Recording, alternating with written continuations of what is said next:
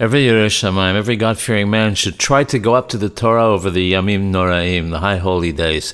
If one is in a place where they sell who gets the honor to go to the Torah, one should buy. In fact, by doing so, one raises the level of the miswa, since the more one pays for a miswa, the more it's worth, and certainly more than when one gets it for free.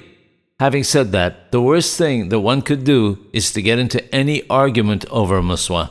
One should not do anything to harm or hurt another person, even if one wishes to go up for mashlim or maftir for the ilui neshama of a parent. One must realize that if one remains silent in a situation that could escalate into an argument, heaven forbid, this is the best thing one can do to bring nahat ruah, tranquility of soul, to a departed person. This applies throughout the year, but on the Yamim Noraim, it's even more germane.